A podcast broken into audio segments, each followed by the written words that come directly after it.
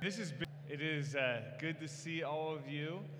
Um, man, this has been a little bit of a crazy week. I, I'm getting a lot of ringing. Am I standing in a bad spot? Yeah. Okay. There you go. Okay. Cool. I've never had the keyboard right in front of me there before. Um, yeah. So man, it, it's been a crazy week, and I feel like this was actually a really timely uh, passage that we're going to be talking about this morning in light of the news this week. I'm sure that you're all aware that uh, Russia invaded Ukraine this week.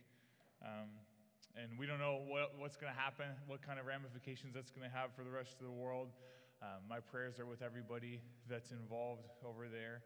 And uh, it's made me think about how the decisions of people that are in places of authority can have massive impact on our lives, right? Like you think about that, just um, in that situation, for example, if, Vladimir Putin decides he wants to invade Ukraine, he ends up affecting thousands and thousands, potentially millions of lives. If he decides he doesn't, he affects them in a different way. And uh, it just kind of highlights how important it is that we do actually uh, pray for our leaders. And as Christians, that we uh, have an understanding about how we should even interact with people that are in places of authority. And uh, it just so happens that as we've been going through Romans, we're landing on a text today that's all about how Christians are supposed to interact with governing authorities, people that are in these high places. Um, and like a lot of the passages we've read in Romans so far this semester, this one's difficult. Uh, like we're, we're going to have to work through it together. It's been challenging. It's been hard for me to prepare this sermon.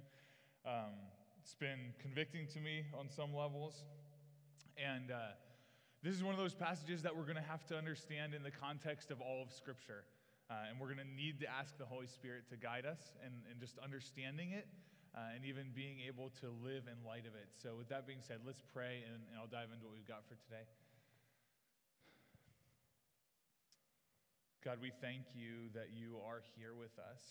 Um, thank you, Lord, that you ultimately are. are uh, everlasting. You're the, you're the true king of the universe, God. You uh, raise up leaders, you bring them down. Uh, kingdoms have come and gone, even the greatest empires have risen and fallen, but you still remain. Um, and God, I thank you for that. And thank you that uh, you are the king of an eternal kingdom and that you've invited us into that.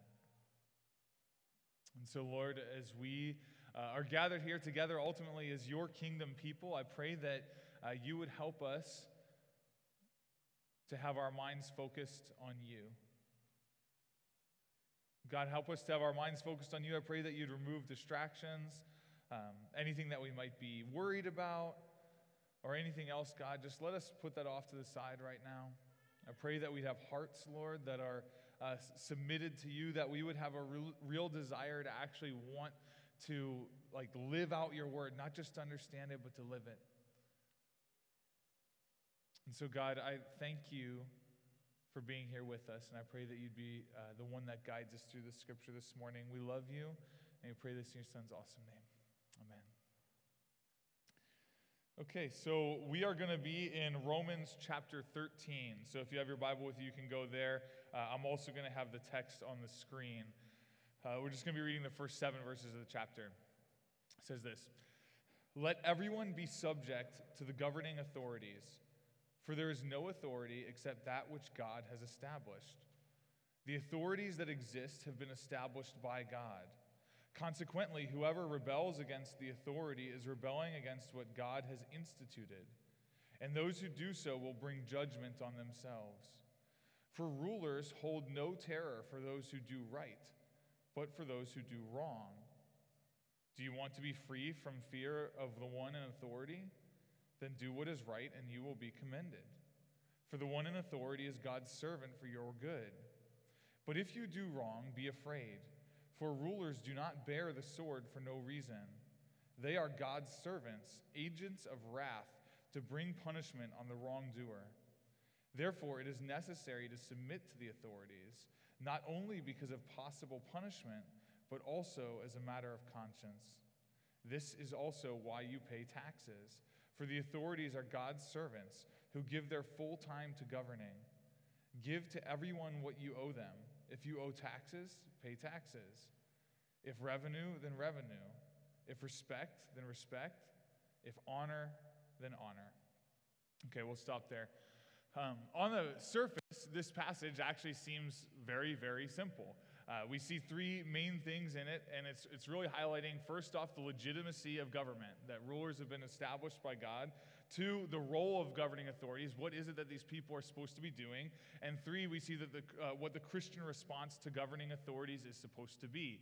Uh, it's all actually relatively simple and, and straightforward uh, in and of itself, but when we see the teaching, it's going to raise a lot of questions.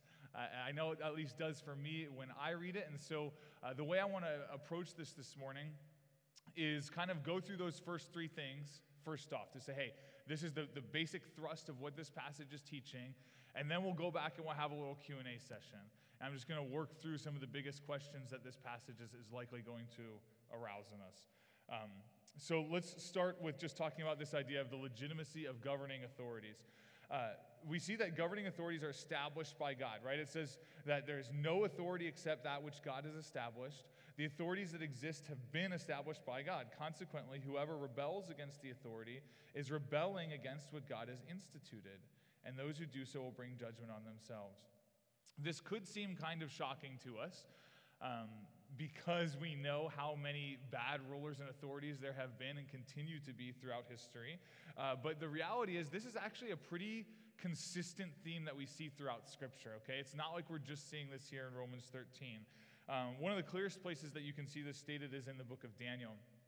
Um, Daniel was a, a, prophet who was actually living in exile. So he was a, a Jewish man, but they had been conquered by the Babylonians. And uh, the Babylonians had this king named Nebuchadnezzar. Pretty cool name, right? Nebuchadnezzar. Um, and uh, the, he, he was this mighty king. I mean, Babylon was the great empire of the time. And uh, Nebuchadnezzar had this dream where there was this giant tree that just grew up really, really tall, and then all of a sudden it was cut off at the root. And he's like, What does this dream mean? And Daniel had this reputation for being able to interpret dreams. And so he asks him, um, and uh, he says, Hey, that, that tree is actually you. Like, God's going to, to humble you and, and, and cut you down so you know that He's Lord of all the earth. But one of the things that um, Nebuchadnezzar even had the angel say to him in the dream he had, it says this The decision is announced by messengers. The holy ones declare the verdict so that the living may know that the Most High is sovereign over all kingdoms of the earth and gives them to anyone he wishes and sets over them the lowliest of people. You see, God gives kingdoms to those he wishes, and sometimes he even sets over them the lowliest of people. Uh, it doesn't mean that he necessarily picks people that are the best, uh, most talented, or even most ethical. Um, but, but God is the one that decides who he's going to rise up uh, to these places of power. We see a similar thing with Pharaoh, who was king of Egypt when the Israelites uh, were enslaved there. Matter of fact, if you were with us for Romans 9, this was explicitly stated, Romans 9 17. For scripture says to Pharaoh, I raised you up for this very purpose, that I might display my power in you and that my name might be proclaimed in all the earth. God is the one that raised Pharaoh up, right? This guy that uh, enslaved people, uh, that, that tr- tried to pursue Israel even after he let them go, ultimately ended up getting his army drowned in the Red Sea. Um, that, that guy, God raised him up. It says, uh, Jesus echoes this same idea about Pontius Pilate and why he has the authority that he has when he's on trial. Uh, John 19, 10 to 11 says this. So Pilate said to him, You do not speak to me? Jesus wasn't answering his questions. Do you not know that I have authority to release you and I have authority to crucify you? Jesus answered, You would have no authority over me unless it had been given you from above. For this reason, he who delivered me to you has the greater sin. In all these passages, we see this kind of clear and consistent theme that uh, God is the one that's raising up these people, and at the very least, He's the one that's allowing them to have these positions of power. Uh, and the text, in my opinion, even seems to be suggesting that He's playing some an active role on some level in actually raising these leaders up. And as you noted, might have noticed, a lot of them were not good men uh, that we were talking about. Matter of fact, none of them in that passage, in those passages, were. Um, and we'll get more to talking about that later. but let's just leave it at that for right now. I think we see this concept that uh, the governing authorities are legitimate. Like, it, it's not our prerogative to just decide that we want to ignore what they say. Um, they actually have some sort of extension of the authority of God. So let's look at what their role is supposed to be. Um, we see in verses 3 to 4 For rulers hold no terror for those who do right, but for those who do wrong. Do you want to be free from the th- fear of the one in authority? Then do what is right, and you will be commended. For the one in authority is God's servant for good. But if you do wrong, be afraid. For rulers do not bear the sword for no reason. They are God's servants, agents of wrath to bring punishment on the wrongdoer. So here we're getting this idea of why is it that government is even existing in the first place? And what we see, the basic idea is that they're supposed to be a force for good. Okay, the whole reason that we have government is so that we can have well functioning, well ordered, structured societies. All right, can you imagine a world without any government? Some of you with more libertarian leanings, I'm kind of that way actually, uh, might, might, think, oh, that'd be great, right? Um, but I'll say this small government is very different from no government okay libertarianism is very different from anarchy uh, and, i'm not i don't want to give a lecture on political views or anything like that um, but but what i want you to understand here is that government at its most basic level we can all appreciate the role that it plays because if you don't have it uh, then literally you just live in a world where the, the strongest, most violent, and most ruthless people are able to take whatever they want, and there's nothing you can do about it. Right? Like government is basically designed to be a strong entity that all the people come together to create so that it can fight off uh, other people that would essentially be like mini warlords or gang leaders or whatever that just go around and take the things that they want. If there was no government, like you you would not be able to protect any of your personal possessions. Like all of you here right now, somebody could just go home, go to your house, steal all of your stuff, and there's literally nothing that you could do about it. Like you just have to stand on guard all the time. Or like or you could just be living at your house. Someone could literally walk in, decide they like it more and kick you out and it's their spot now. Like government exists to stop us from being able to do things like that. You know, if, if you're married and there's a guy that's bigger and stronger than you that likes your wife and just wants to take her from you, Government is there to help stop things like that from happening, right? So, at, at the very least, we, we understand the role that government has in helping um, create a structured and ordered society, and we can all appreciate that. Um, now, we see here that God has established these rulers so that they can be a force against unchecked evil in the world. This is how it's supposed to work, even though we know that there isn't a government in the world that does this perfectly. Okay, but even most imperfect governments, at least on some level, uh, do it, do the work I've been talking about, right? Like even really, really wicked governments that do a lot of terrible things generally don't just let people steal, kill, and rape at will. Um, now we see that the authorities bear the sword, which means that they have the, the power to use violence in order to punish evildoers. And this is actually an important concept for Christians because of what was written just a few verses earlier uh, that we saw at the end of Romans 12. I'll refresh you on it. Romans 12, 19, this right near the end of the chapter says, Do not take revenge, my dear friends, but leave room for God's wrath. For it is written, It is mine to avenge, I will repay. So, as Christians, we are, we are not supposed to be Batman, okay? We're not supposed to be people uh, that are going around like executing vengeance on our own. We are supposed to leave room for God to be the one that does that. And now, here, just a few verses later, what do we see? That one of the ways God actually will take vengeance is through the government.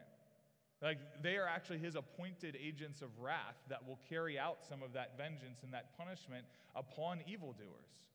Okay? Now, we understand that as Christians, that there, there are eternal implications to that. When it talks about God ultimately being uh, the one that will avenge and repay, we understand uh, that ultimately everyone is going to have to answer for their sins. And you're either going to have to pay for them yourself or you're going to have them paid for you by Jesus on the cross. Uh, but even in this world, sometimes we, we need like swift justice. Okay? Like sometimes there's a need uh, for, for people to be put behind bars, whatever, to restrain some sort of evil. And uh, th- God uses the government as his agent of wrath to be able to do this. Um, this is also an important thing for Christians who were in government positions. You know, you think about this as Christians, we uh, believe in grace, we believe in forgiveness, you know, all these kinds of things. And uh, we, we are generally nonviolent people. Um, and I think this would be an important thing for the, the Christians to understand who were in places of government. And it's an important thing for Christians to understand today that are police officers or prosecuting attorneys, uh, judges, you know, people that do the difficult task of punishing those that do evil in our society so that it, it can be a better place for all of us to live. Now, we've understood here that, that authorities are legitimate. God has, God has placed them. It's not just that they've decided what, that they want to do their own thing. And we've seen that they are supposed to be in these positions to be a force for good that's punishing evil and rewarding good. Um, and so, naturally, now we're going to come to the response that Christians should have to governing authorities. Um, this is exactly what you would expect, right? Verses 5 to 7. Therefore, it is necessary to submit to the authorities, not only because of possible punishment, but also as a matter of conscience. This is also why you pay taxes, for the authorities are God's servants who give their full time to governing. Give to everyone what you owe them. If you owe taxes, pay taxes. If revenue, then revenue. If respect, then respect. If honor, then honor. So we see here that obedience and support is really the only reasonable response to the, the two things that we've established before that, that God has put rulers in their places and that these rulers are supposed to be a force for good in the society. Um, it kind of follows naturally that, of course, we should obey them, right? And we kind of see that summarized here for two main reasons. First off, it's in your own best self interest to obey the government, avoid punishment. And two, it's the right thing to do to obey the government, like to respect the authority that God has given them. That's the matter of conscience part that he's talking about. So, this is all pretty straightforward and easy when you look at it that way. Uh, the, the problem is when we take it out of just the theoretical and we move it into reality. um, but and we're going to do that here in a second. Uh, but before we do that, you might even be thinking like, the, the whole theoretical aspect of this is so straightforward. Why would Paul even write something like this in the, the letter to the Romans? Like, who wouldn't live this way? Um, and th- th- this is going to start our q&a session here okay so i'll start off with an easy one and get into some of the harder ones uh, so just the question of like why did paul include this material in his letter to the romans like were they rowdy lawbreakers like what, what was going on with this church all right i think there's two main reasons why paul needed to write this material in the letter first is that there were probably some that had a misunderstanding of what it means to not be conformed to the world and second is that they had some very bad leaders that probably did, they didn't respect very much. Okay, so we'll work on each of those. First, this misunderstanding about what it means to not be conformed to the world.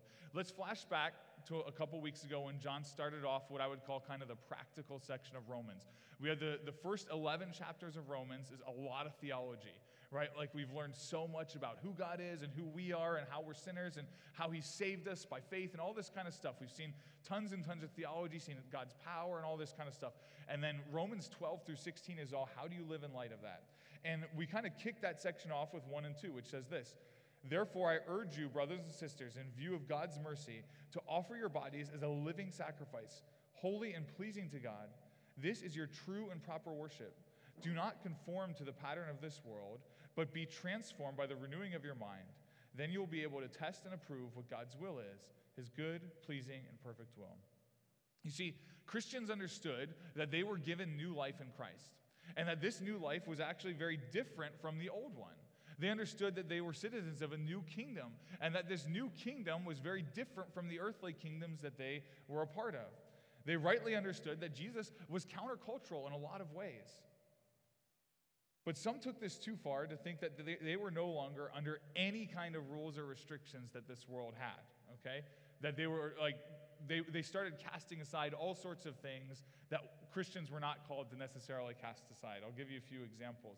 Uh, there were some people in the early, uh, early Christianity that were teaching that you shouldn't marry, okay? Uh, when you read 1 Corinthians 7 and Paul is talking about how it's okay to marry, that, that's because there were actually people running around thinking that we shouldn't marry anymore. And the reasoning goes, well, Jesus told us that there's no marriage in heaven, right? Like if you read that Matthew 22, he has this conversation with the Sadducees, and, and he tells them that in heaven there will neither be uh, people will not marry or be given in marriage. They'll be like the angels in heaven. So the reasoning follows well, we're citizens of heaven, we're new creations, we shouldn't get married anymore. Okay, I see how they're coming to that conclusion, but Paul is helping them realize no, no, no. Like marriage is still a godly institution that God has for this time being. Okay, and uh, he even warns his disciple Timothy against people that would teach that we are supposed to abstain from it. 1 Timothy 4 3 says, uh, Paul's warning about false teachers. He says, They forbid people to marry and order them to abstain from certain foods which God has created to be received with thanksgiving by those who believe and know the truth. All right? So don't, don't go so far as to think that. But because of this new identity in Christ, remember, these are first generation Christians. They're trying to figure out how does all this doctrine actually work? How does this, rea- this idea of us being a new creation actually play itself out? So some people said, eh, maybe we shouldn't get married anymore. That was wrong. Um, some people thought that male and female, uh, that all gender distinctions should just be, be done away with, right? Because they, the reasoning goes, well, uh, if male and female are equal in Christ, as a matter of fact, Paul even writes in Galatians, there's no longer Jew nor Greek, slave nor free, male nor female. So we, we see this idea that, like, okay, we're totally equal before Jesus. Um, does that mean that there is really no distinction between men and women anymore?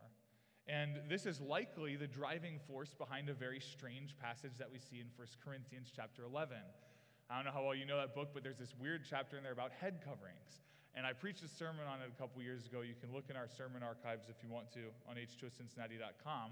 Uh, but likely what was going on with that was there were people in the ch- uh, church in Corinth that thought gender distinctions don't matter anymore. They were bucking the trends there.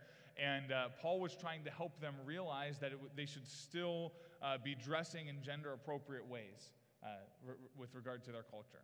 Okay? Um, so it was just another one of those examples of, oh, well, we have this new identity in Christ. Maybe we should get rid of this old thing that they saw as worldly. But they were going too far. Now, much like other instances of first generation Christians, remember, they didn't have anyone else as Christians before them. They're all first generation Christians. Um, they were still having to figure out what life in the kingdom of God looks like while we're still here on earth. And it seems that some of the Roman Christians were probably thinking that because they're citizens of heaven ultimately, that they didn't have to submit to the earthly government that's over them. Once again, I can actually understand their line of reasoning. They rightly understood that God was their true king. But Paul makes it clear that just because we're actually citizens of heaven, it doesn't mean that we don't also have to submit to earthly kings over us in this time. It's true that we're citizens of heaven, but we live in this already, but not yet, right? God's kingdom has already come, but it's not yet fully here. And in this time, we have imperfect leaders that we must submit to until our perfect King Jesus comes back.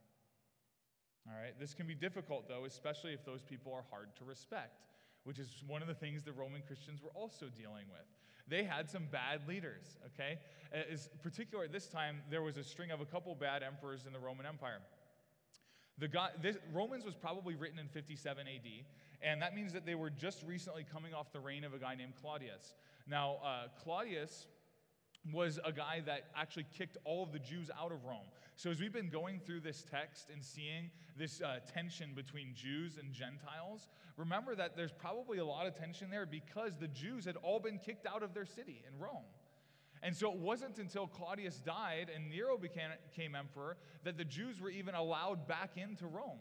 And so now they come back into this church that's become all Gentile, and they've got to work out some of their cultural differences. That's a lot of what we see going on in Romans. So we see that guy's hard to respect. Like, what, what an idiot. Why would he just kick a whole ethnicity out of a city? But if you think that's bad, you think, oh, maybe Nero will be better. Well, Nero was a lot worse.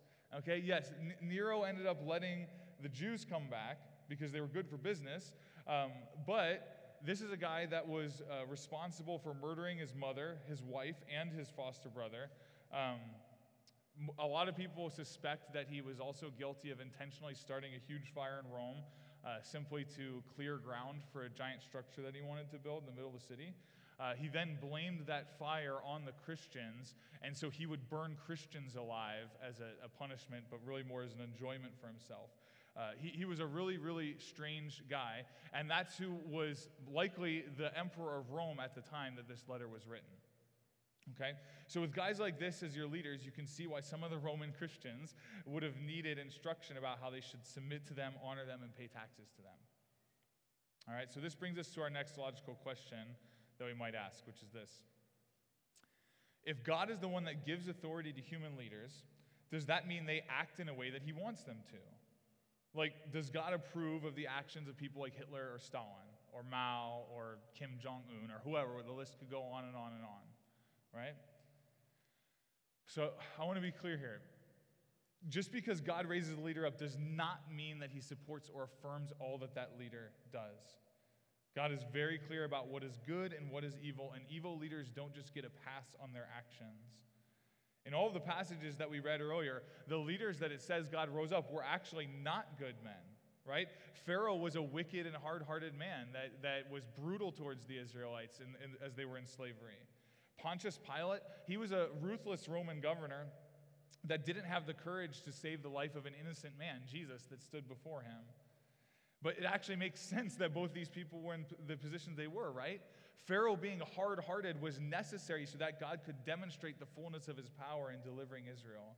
Pontius Pilate's cowardice and weak character and not being willing to save an innocent man because he didn't want to have to deal with the consequences of the crowd was necessary because Jesus had to be crucified in order to die for the sins of the world. Nebuchadnezzar was king of Babylon, and he was a wicked man that ruled over a wicked nation. Uh, the prophet Habakkuk, uh, actually, his, he has this small little book, it's only three chapters, but he gives us a lot of insight into this whole situation with Babylon and how God used them both to judge the sin of the Jews, uh, but also that he would later judge the sin of Babylon. All right? So I actually want to read at length a little bit for this because I think Habakkuk speaks really well in, into this. Uh, I'll, I'll start reading at Habakkuk chapter 1, verse 5. Look at the nations and watch. Be utterly amazed, for I am going to do something in your days that you would not believe even if you were told. I am raising up the Babylonians that ruthless and impetuous people who sweep across the whole earth to seize dwellings not their own. They are a feared and dreaded people. They are a law to themselves and promote their own honor. Their horses are swifter than leopards, fiercer than wolves at dusk. Their cavalry gallops headlong, their horsemen come from afar. They fly like an eagle swooping to devour. They all come intent on violence. Their hordes advance like a desert wind and gather prisoners like the sand. They mock kings and scoff at rulers. They laugh at, fortifi- at all fortified cities by building earthen ramps and capture them. Then they sweep past the wind and go on, guilty people whose own strength is their God. Lord, are you not from everlasting? My God, my Holy One, you will never die. You, Lord, have appointed them to execute judgment. You, my rock, have ordained them to punish. Your eyes are too pure to look on evil. You cannot tolerate wrongdoing. Why then do you tolerate the treacherous? Why are you silent while the wicked swallow up those more righteous than themselves? Okay? So you, you see what Habakkuk is having a problem with is that uh, th- this verse here, that idea of I'm doing something in your day that you wouldn't believe even if I told you. Sometimes I hear that verse quoted totally out of context where people are using it for like, oh, God's going to do this great thing, which there are a lot of times God does great things. But what that verse means here in this context is I'm doing something that will make no sense to you, which is you are, are going to be judged for your wickedness by probably the most wicked people on earth, the Babylonians. Right? Now, God had, had prophesied and warned the Jews time and time and time and time again that if they didn't repent and if they weren't faithful to Him, that He was going to come and punish them and bring them into exile. And finally, the time had come that that was going to happen because they continued in their rebellion and their sin. But the way that He chose to do that was shocking. He didn't choose to do it by sending, you know, angels down out of heaven to punish or fire and brimstone or anything like that. He didn't uh, raise up some like super godly nation to come and, and reform them. No, he took some of the most wicked people on earth, the Babylonians, and said, I'm going to use them to execute judgment on you. And Habakkuk is like, what? Like, how, how can you do something like that? And, and we might feel the same way. Like it, it, might, it might not make any sense to us, but like the reality is this is, is what we see that, that God did. we won't always understand why God raises up the rulers that he does or allows certain wicked people like Nebuchadnezzar or, or like Hitler or like Stalin or whoever to rise up into power in the places that they have. I, I, I don't have the answers for you on that, and I, I don't think that I'm entitled to them. But I do know that God is not just okay with their evil deeds, even if He is the one that's allowed them to be in the spot that they are. Uh, later on in Habakkuk, we see that, yes, Babylon is going to be used by God to punish the Jews, but they're going to get theirs too. Like, God's not going to forget about their sin. Habakkuk 2 15 to 16 says, Woe to him who gives drink to his neighbors, pouring it from the wineskin till they are drunk, so he can gaze on their naked bodies. You will be filled with shame instead of glory. Now it is your turn. Drink and let your nakedness be exposed. The cup of the Lord's right hand is coming around to you, and disgrace will cover your glory.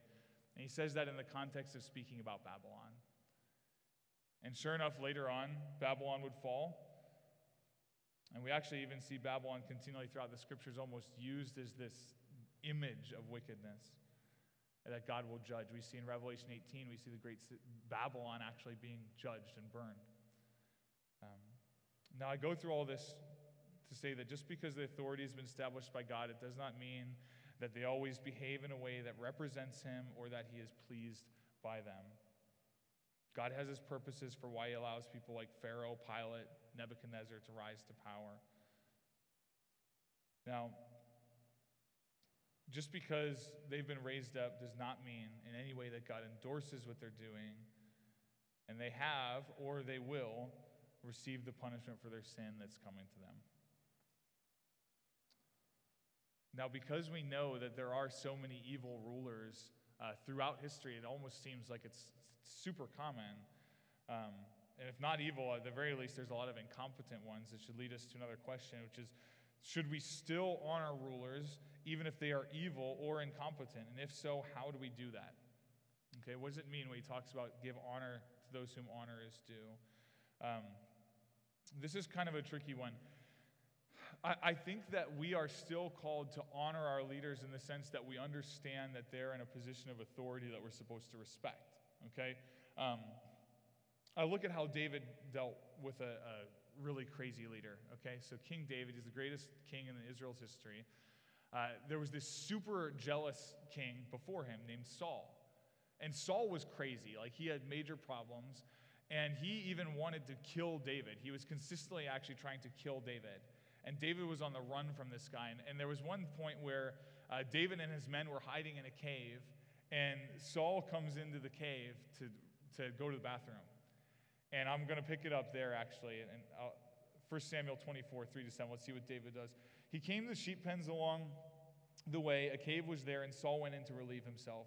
David and his men were far back in the cave. The men said, This is the day the Lord spoke of when he said to you, I will give your enemy into your hands for you to deal with as you wish. Then David crept up unnoticed and cut off a corner of Saul's robe. Afterward, David was conscience stricken for having cut off a corner from his robe. He said to his men, The Lord forbid that I should do such a thing to my master, the Lord's anointed or lay my hand on him, for he is the anointed of the Lord. With these words, David sharply rebuked his men and did not allow them to attack Saul. Saul left the cave and went on his way. Man, I, I that, that is tough for me, right? Like this man was literally trying to kill David, and David's like, No, the Lord's raised him up. I'm not going to lay my hand against him. He trusted that God was going to work it out some way to, to make things right in this situation. And I think that when we look at this idea of honoring our leaders, I, I, I don't know how this is going to play out in every single situation, okay? Sometimes people are under really evil leaders that they have to wrestle about what to do with. Um, there's a guy whose biography I wrote, uh, read, and, and, a lot of you have probably heard of him. His name's Dietrich Bonhoeffer. He lived under the Nazi Germany. Um, and he wrestled with this question of like, what is my responsibility with, with how I, I act towards this government? You know, like, yes, we're called to honor our leaders, but at the same time, this guy is slaughtering millions of people. And so for Bonhoeffer, he thought that the Lord was actually calling him to, to try and depose him. And, and Bonhoeffer actually uh, took part in an assassination plot for Hitler. He got caught and he ended up dying in a concentration camp. Um, but uh, he, he believed that that was what the Lord was calling to. I don't know for sure if that, if that was the right decision or not. Um, but I do know that when we're called to honor our leaders, at least most of us are not in situations like Bonhoeffer was in in Nazi Germany. Most of us are not even like in situations like David was in with Saul. Most of us are usually in situations where we just don't like a person's policies. You know, we're very blessed in this country to have to be in situations like that. But some of the um, hatred and, and uh, ridiculing and stuff that is spewed out towards our leaders, even by people that are Christians, is totally inappropriate. You know, like I don't know what your political views are, what you think about Joe Biden, or what you thought about Donald Trump, or anything like that. But sometimes I see people um, just slamming them uh, on social media, in the conversations, whatever, ridiculing them, name calling them, these kinds of things, and really showing no honor for them whatsoever. And I don't think that that's becoming of a Christian.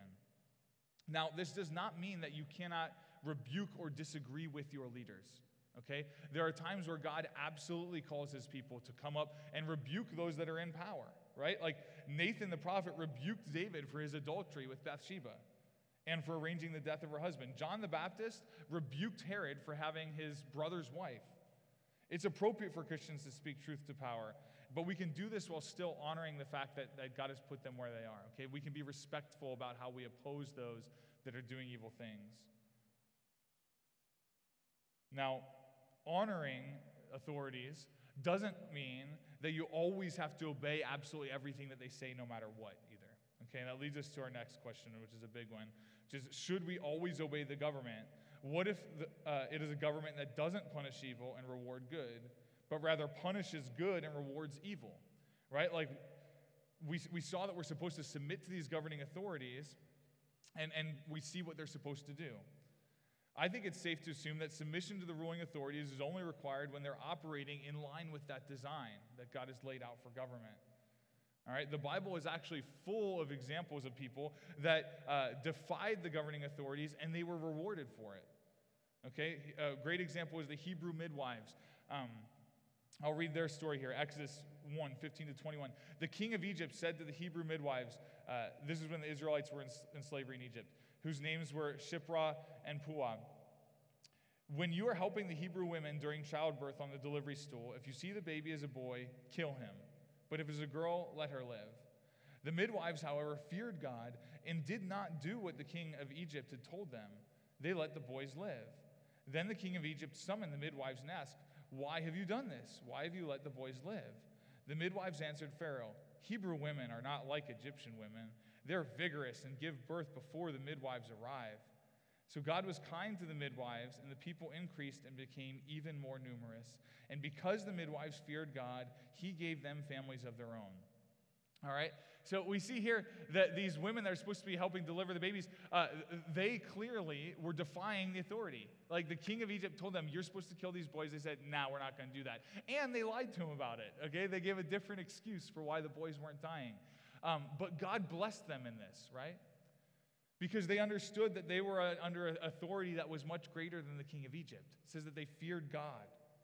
Shadrach, Meshach, and Abednego, uh, they're guys we see in the book of Daniel. They wouldn't bow down before an image that King Nebuchadnezzar had set up and commanded them to bow down to, and they were thrown into a fiery furnace because of it. But God delivered them in the midst of that fiery furnace. Daniel, also living in exile in Babylon, uh, wouldn't stop praying to God even when the king ordered him that he was not supposed to. He was thrown into a lion's den and God delivered him there.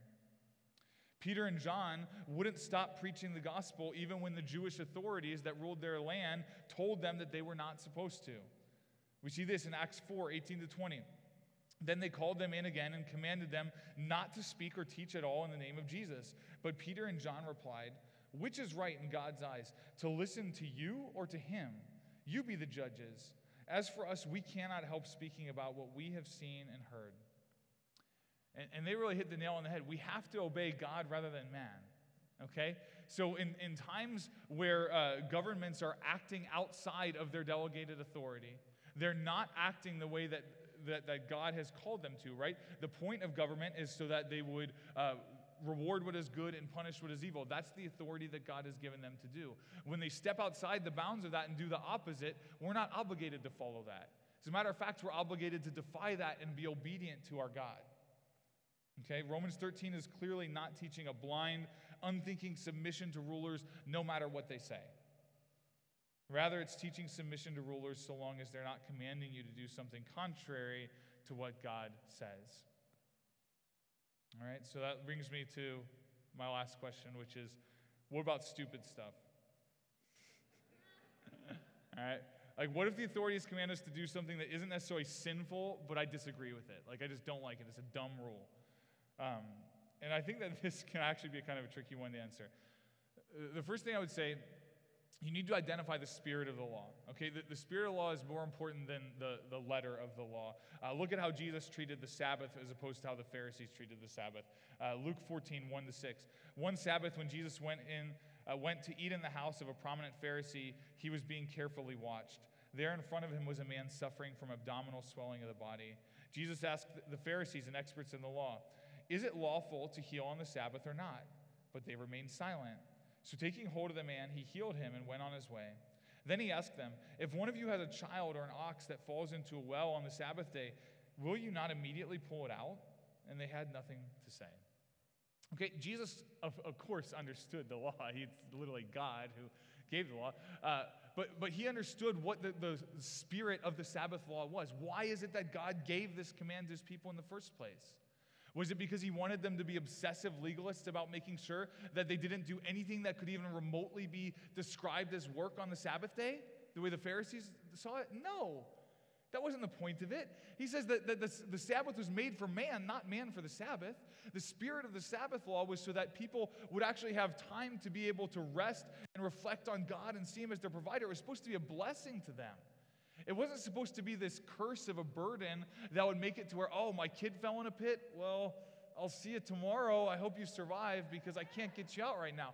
Right? Like, but but the, the Pharisees were, were almost that ridiculous about it. You see, the, the Sabbath is supposed to be something that was actually healing and restorative, right? Like it gives rest for your body and even for your soul as you remind uh, yourself that God is your provider. So as Jesus goes and heals people on the Sabbath, what is he doing? He's he's being restorative. It's exactly in line with what the design of the Sabbath actually is. So even though it might not be, but with the exact letter of the law, he understands what the law is actually trying to do. And he's actually living in accordance with that. Okay? Um, a, a, kind of funny story about this. Uh, some of my friends, you, you might know Dustin Berger or uh, Sarah Howard.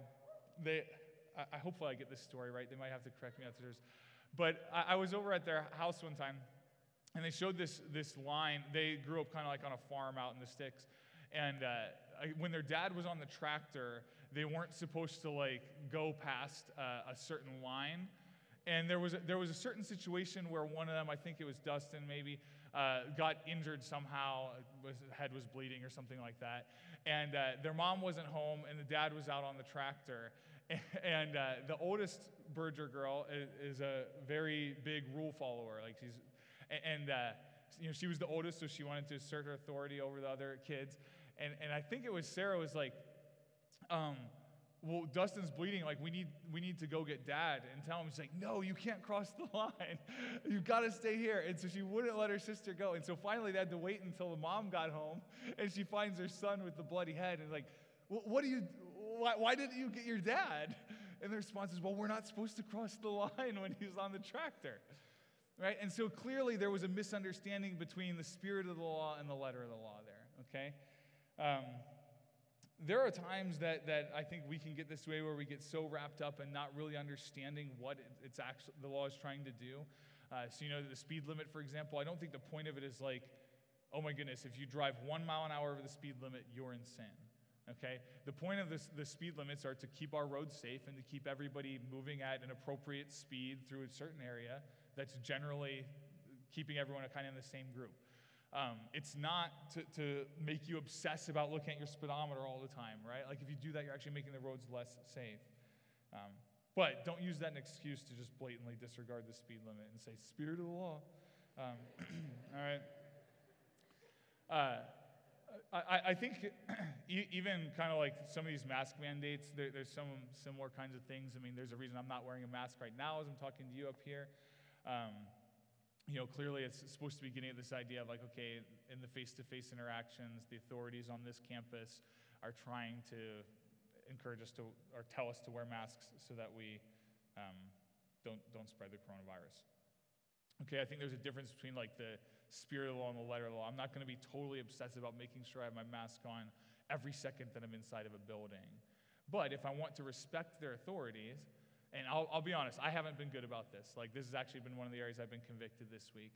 It's like, if I want to respect their authority, then, then I, most of the time, should be wearing a mask while I'm indoors on UC's campus. Um, I don't say that to call any of you guys out or whatever. Like I said, I've been bad about it too.